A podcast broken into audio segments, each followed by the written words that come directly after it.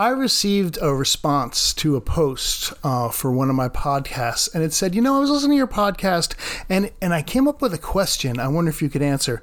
And the question was, "How should a choice-based teacher handle an interview? Like, how do you show a lesson plan for a for a tab classroom? And and what if they ask you to teach a lesson?" And I thought, man, that's a really good question that I could probably answer in a podcast.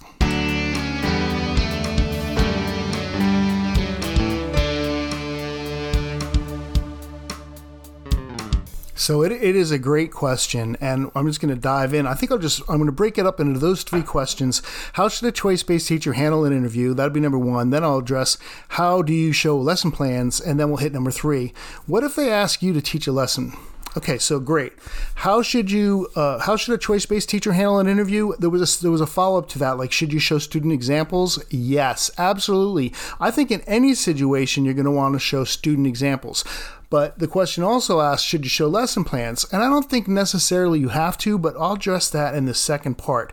But uh, the best way for me to illustrate this, how I feel about the interview, is to tell you my story and how I got interviewed at South Brunswick High School and what happened to me. So, uh, I'll back up all the way. I was actually on vacation, um, and I knew that the teacher at South Brunswick was considering retiring because she had let me know that. So I was watching to see if this job was going to open up because I really wanted to, to move to the beach. And we already had a house down here, and I, I just wanted to move to South Brunswick High School, or at least to work there, so I could move down here and go fishing. But anyway, um, the, I was sitting out. I was sitting out by the pool uh, in a lounge chair, and I just was looking at my iPad, and then I just looked down. I said, "Let me just check to see if this if this job ever opened up."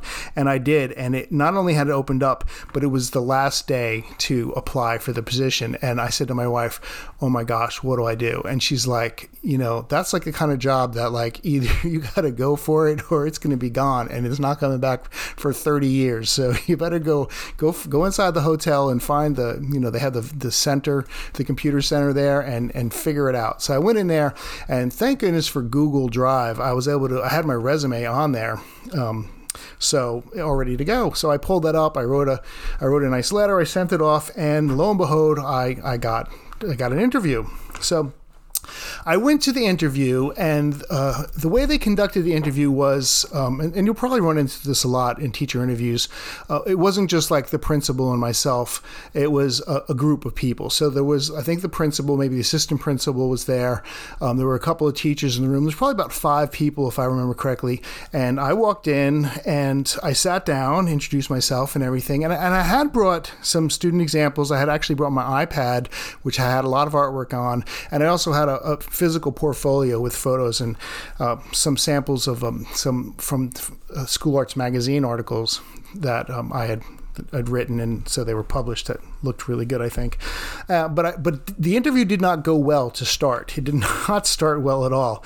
The team started asking me, and, and they must have had their questions already written down. They they probably looked them up on the internet because they probably didn't know about teaching art, but they knew about teaching, so they were going to ask me very traditional art teacher questions. And I do not remember the questions offhand, but I do remember them uh, asking uh, questions that I could not answer because uh, they would ask it like, if you were giving a lesson, how would you do this thing? And I'm like, man, I don't, I don't, I don't do that. So I, I tried to give the best answer I could, but I was fumbling. And like the next person would go and they'd ask it the same kind of question, like, how would you handle this in a student, you know, teacher directed program? And I was like, and that's not the words I use, but you get the idea. And I'd be like, fumble, fumble, fumble. And then it, it went on a couple of questions like that. And I just thought to myself, I need to get I need to get a handle on this like right now. This is not going well. I am not going to get this job if this continues like this.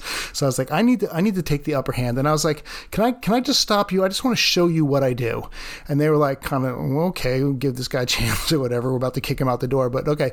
And I just opened up my iPad and I just I started showing the pictures of the students' work. And I was like, uh, I want to explain to you this project. Now, this kid, you know, he came up with this idea for this project after we talked about this thing for inspiration, and da da da. And I started talking talking about it. And then I, I, flipped it to the next picture. And it was a project that looked totally different than the other one, right? Because in a, in a student directed classroom, you get so many different projects. You don't get 30 of the same thing. And I'd say, and I talk about that. And, and when I talked about it, I was excited about it I know that's something that happens when you're talking about your kid's artwork. You get really excited about it. Even if it's not good, you get so excited about it because you can see things in it that, like, you know, the kid worked on. Uh, I'm going to give you an example. I'm going to I'm going to take a little go down a little rabbit hole here for a second. But the other art teacher I work with teaches Art One, and you know, Art One students do the best they can, but they're not you know AP Art students or anything like that. But they really try hard. Well, she'll show me. She's like, "You've got to see this work of art," and I'll be like, "All right, let, you know, let me see it." And she'll pull it up, and I'll look at it, and I'll be like, eh, "Okay, it's nice."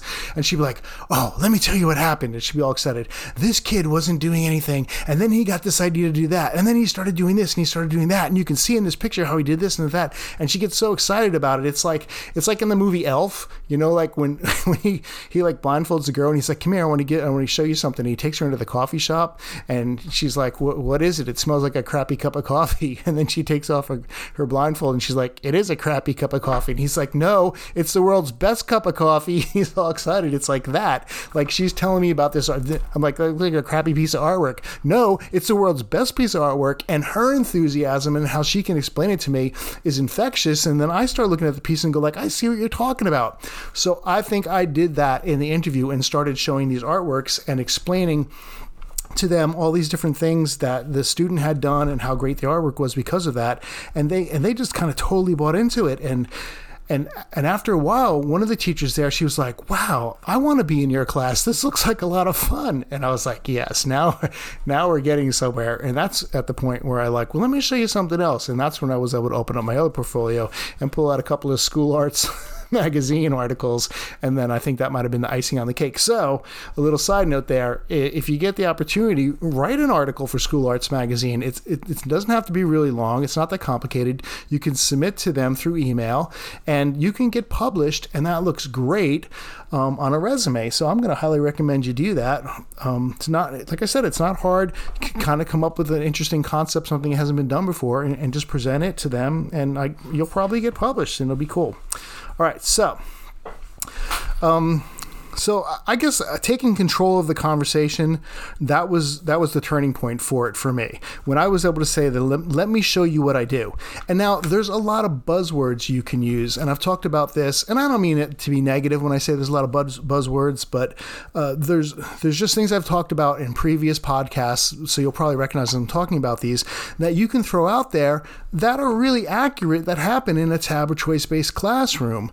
Um, like for example, I can talk about the national standards standards. And I can talk about how that the, the TAB program aligns beautifully with the national standards. And I can talk about how the TAB classroom aligns beautifully with the way they run AP Art right now. If I was going into an interview, I would definitely bring those things up. I would talk about things like learning targets and how they're individual learning targets. Um, administration is going to love that. This is the hot topics in, in education right now. And the TAB teachers have been doing it all along. You talk about student directed, I, I throw that around a lot. Well, that's a hot topic right now too. Like um, uh, you can say that I'm not going to have every student doing the same thing. It's individualized education, individualized lessons, student directed lesson, project based lessons. They're going to be like, wow, really? And our kids are engaged. Engagement? Yeah, you know, you can throw out all those words and they're true, and they're going to eat that up. So think about those things before you go into interview interview too. So that is how I got the job at South Brunswick High School. Um, I was able to turn it around, explain how I wanted to run the program, and and explain how the kids' work was great, not a crappy cup of coffee, and and they took it hook, line, and sinker. So here I am. I got real lucky. but I think I think those things help. So that's number one. How how should a choice based teacher handle an interview like that? You take the upper hand and you show them student examples. You explain what choice based teaching is. You advocate for your program and what you want to do, and explain to them how it's going to be killer. Number two, uh, and and the person asking this kind of put it in a context like when they said how do you show a lesson plan in tab as almost as if to say but not to say but almost as if to say there aren't any lesson plans? Now i don't think she was saying that but other people have said that especially people who think well tab's just a free-for-all and kids can do whatever they want I wrote an article for the Art of Education over seven years ago because I had to look it up today to remember the title of it. And it was called "Yes, You Can Write a Tab Lesson Plan," um, and and it was based on the design process. So you can write a lesson plan and you can base it on the design process. So no, it's not going to be that step by step. I'm going to have the kids do this by doing this, using this material by doing this, but it can be based on that concept of the design process. So, for example, let's talk about the design process just really quickly because I mentioned it in so many podcasts before. I don't want to bore you, but talk about the four stages inspiration, design, creation, and reflection. You can write a lesson plan uh, explaining what you're going to do in each one of those phases. For example, the inspiration phase you can write, you can describe, like, I'm going to do a theme or I'm going to give an artistic behavior unit. You can describe that theme or that unit. You can talk about how you're going to use that to inspire the students. You can talk about how, if you're going to allow them to use, uh, if it's wide open, the choice of materials, or if you're going to have modified materials. And if it's modified materials, which cho- choices are you going to allow them to use in materials? Or if you're presenting artists or artworks, it, eh, when you're giving that inspiration, you can put that all in there too. That's all in the lesson plan. Then in the design phase. You know, when you give a, a theme or something like that, you can ask the students to take a few minutes and really brainstorm. And you can give them some brainstorming techniques or activities. And you can just say, like, hey, we're going to do this activity, that activity. Boom, that goes in the lesson plan. You could do warm up activities, especially if you're introducing a material or a demo. You can say, hey, I don't know if I've shown you this material before. I'm going to show it to you as part of this unit. And that becomes part of your design as well. So all that's in your lesson plan. Creation sounds like you wouldn't need to write much, and in most lesson plans you don't, but you can talk about how you're going to uh, facilitate become the facilitator in the class, like I mentioned in the last podcast. How are you going to meet the students' needs? How you're going to suggest materials or techniques, or how are you going to work with the students? It doesn't have to be specific, but it can be just in general. I'm going to be able to do these things uh, at this time in the creation process. And last but not least, the reflection you can talk about how are students going to decide or display their artwork or how are they going to be able to what options are they going to have for displaying their artwork um, or what are your expectations for reflecting during that process? Are they going to be blogging? Are they going to be writing artist statements? Uh, is it going to be written? Is it going to be uh, digital? Like how are you going to have them reflect on their artwork? You can do a critique. That can all be there in the lesson plan. So you can do a lesson plan based on the design process easy peasy, and you can have a lesson plan and you can even show that and present that at an interview as well. Furthermore, if you're really looking for a lesson plan, you can go to the open art room. Where is that book? I've got it sitting here. Here, listen to me shuffle the page. Here goes. The open art room, right here. And there are actually lesson plans in the back uh, and, and we walk through a lot of these things, so they're already there. I'll give you an example of one right now. Artists solve problems.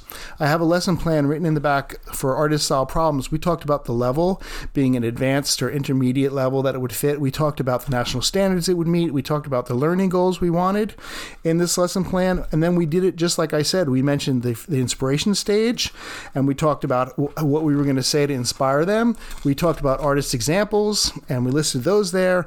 Then in stage two, we talked about the design process and we had some design activities. Uh, we were going to do a task party with them as part of a warm up for that. Uh, we talked about doing Tantamount as part of a warm up for that. These are just ideas you can have that are in there. So, brainstorming techniques, um, how they can brainstorm about physical limitations, about material limitations, about conceptual limitations. Then the same thing with creation, and then the same thing with reflection, as I mentioned. So, right in the open art room, right in the back there, there's a whole bunch of lesson plans. You can just, if you don't have the book, steal it from someone, borrow it, photocopy a lesson plan out of the back, and you can use that. Bring it to your interview. Just be like, I wrote this, just modify a couple of words, and then it'll be yours, you know? uh, appropriate appropriate it. And not only that, but I don't have that book in front of me, so I can't talk about it. But making the Making Artist book, Making Artist. Uh, I know that I put um, a whole bunch of lesson plans in there for the nine, and I and I gave uh, lesson plans for artistic behaviors in there, and I also talked about themes and such. Also, you can go to artistsouthb.com and I have all the videos that I always talk about um, and, and, presentations that you can kind of take and extrapolate, pull out a lesson plan out of those. So there's a whole bunch of ways that you can get your hands on lesson plans. Yes, you can write a tab lesson plan. And if nothing else, look up Art of Education. Yes, you can write a tab lesson plan, Ian Sands, and Google it, and you'll find that article, and you can read all about what I was thinking seven years ago. All right, let's move on to the last question. And it is what if I ask you to teach a lesson? Now, that also comes with this kind of, uh, I guess, the concept that they're inferring that you're going to teach a teacher directed lesson.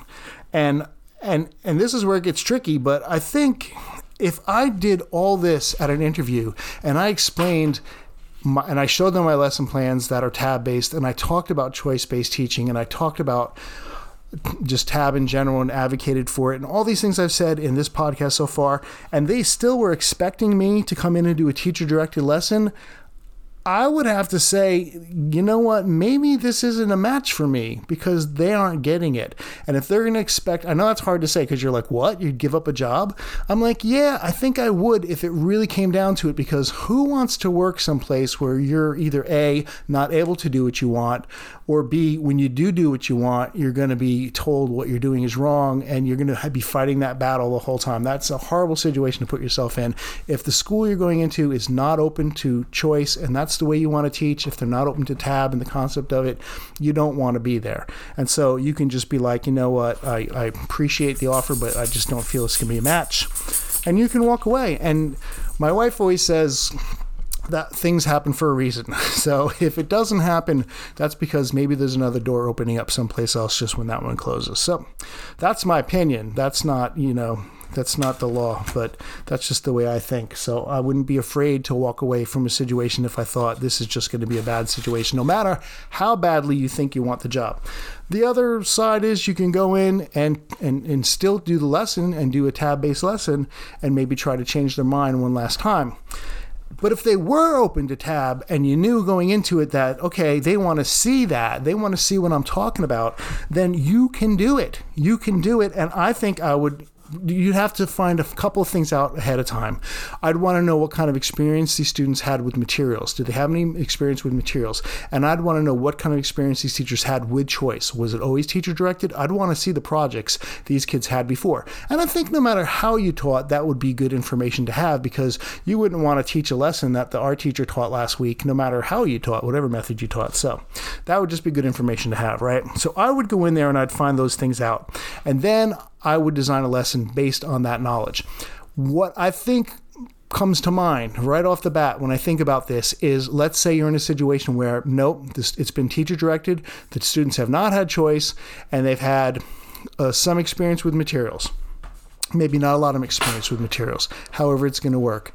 I would go in there and I would present a modified lesson and I'd title it Intro to Choice.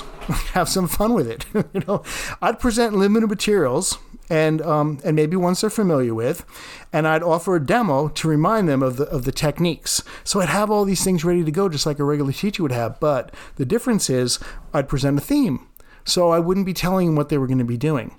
So and and then well and then I after that theme I do some brainstorming activities as I mentioned before just to get them all fired up, and then. Um, I'd work with those who needed extra help, and I would get everybody engaged. I'd get all those students fired up with this whole thing.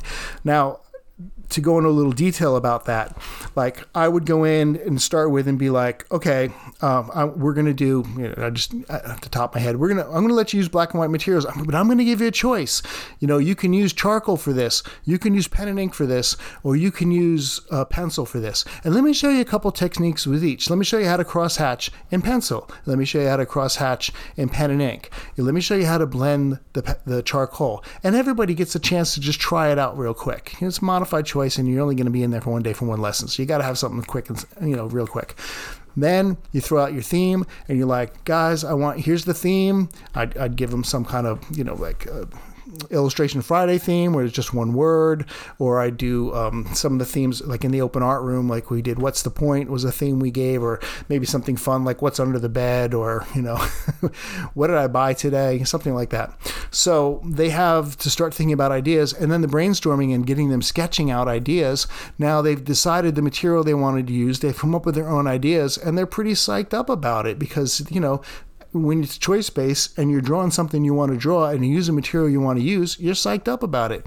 And I think that would go over like, you know, if they, if they didn't, if the administration or whoever was judging you to decide if you were going to get hired or not couldn't see at that point the value in hiring you again i'll go back to well maybe it just wasn't the right match for you but i think if you could do all that and you got to all that point and everything I just talked about, where you've shown them lesson plans, you presented a lesson plan to the students, you showed them how choice could work in a classroom, they're gonna they're gonna hire you. They're gonna be like, this person's genius. Look at this person, they're great. and so that is the answer to, or at least that is how I would answer the questions. You know, how should a choice based teacher handle an interview? Uh, if you go on an interview and you try these techniques and it doesn't work, I'm sorry, but uh, you know, uh, so like this is all my opinion. Uh, I can't guarantee it's going to work, but hopefully it will. And if it does, shoot me an email and let me know because I'd be I'd be glad to know. Otherwise, I'll delete this podcast if I find out it didn't. All right, so that's it for this week, and we'll see you next time.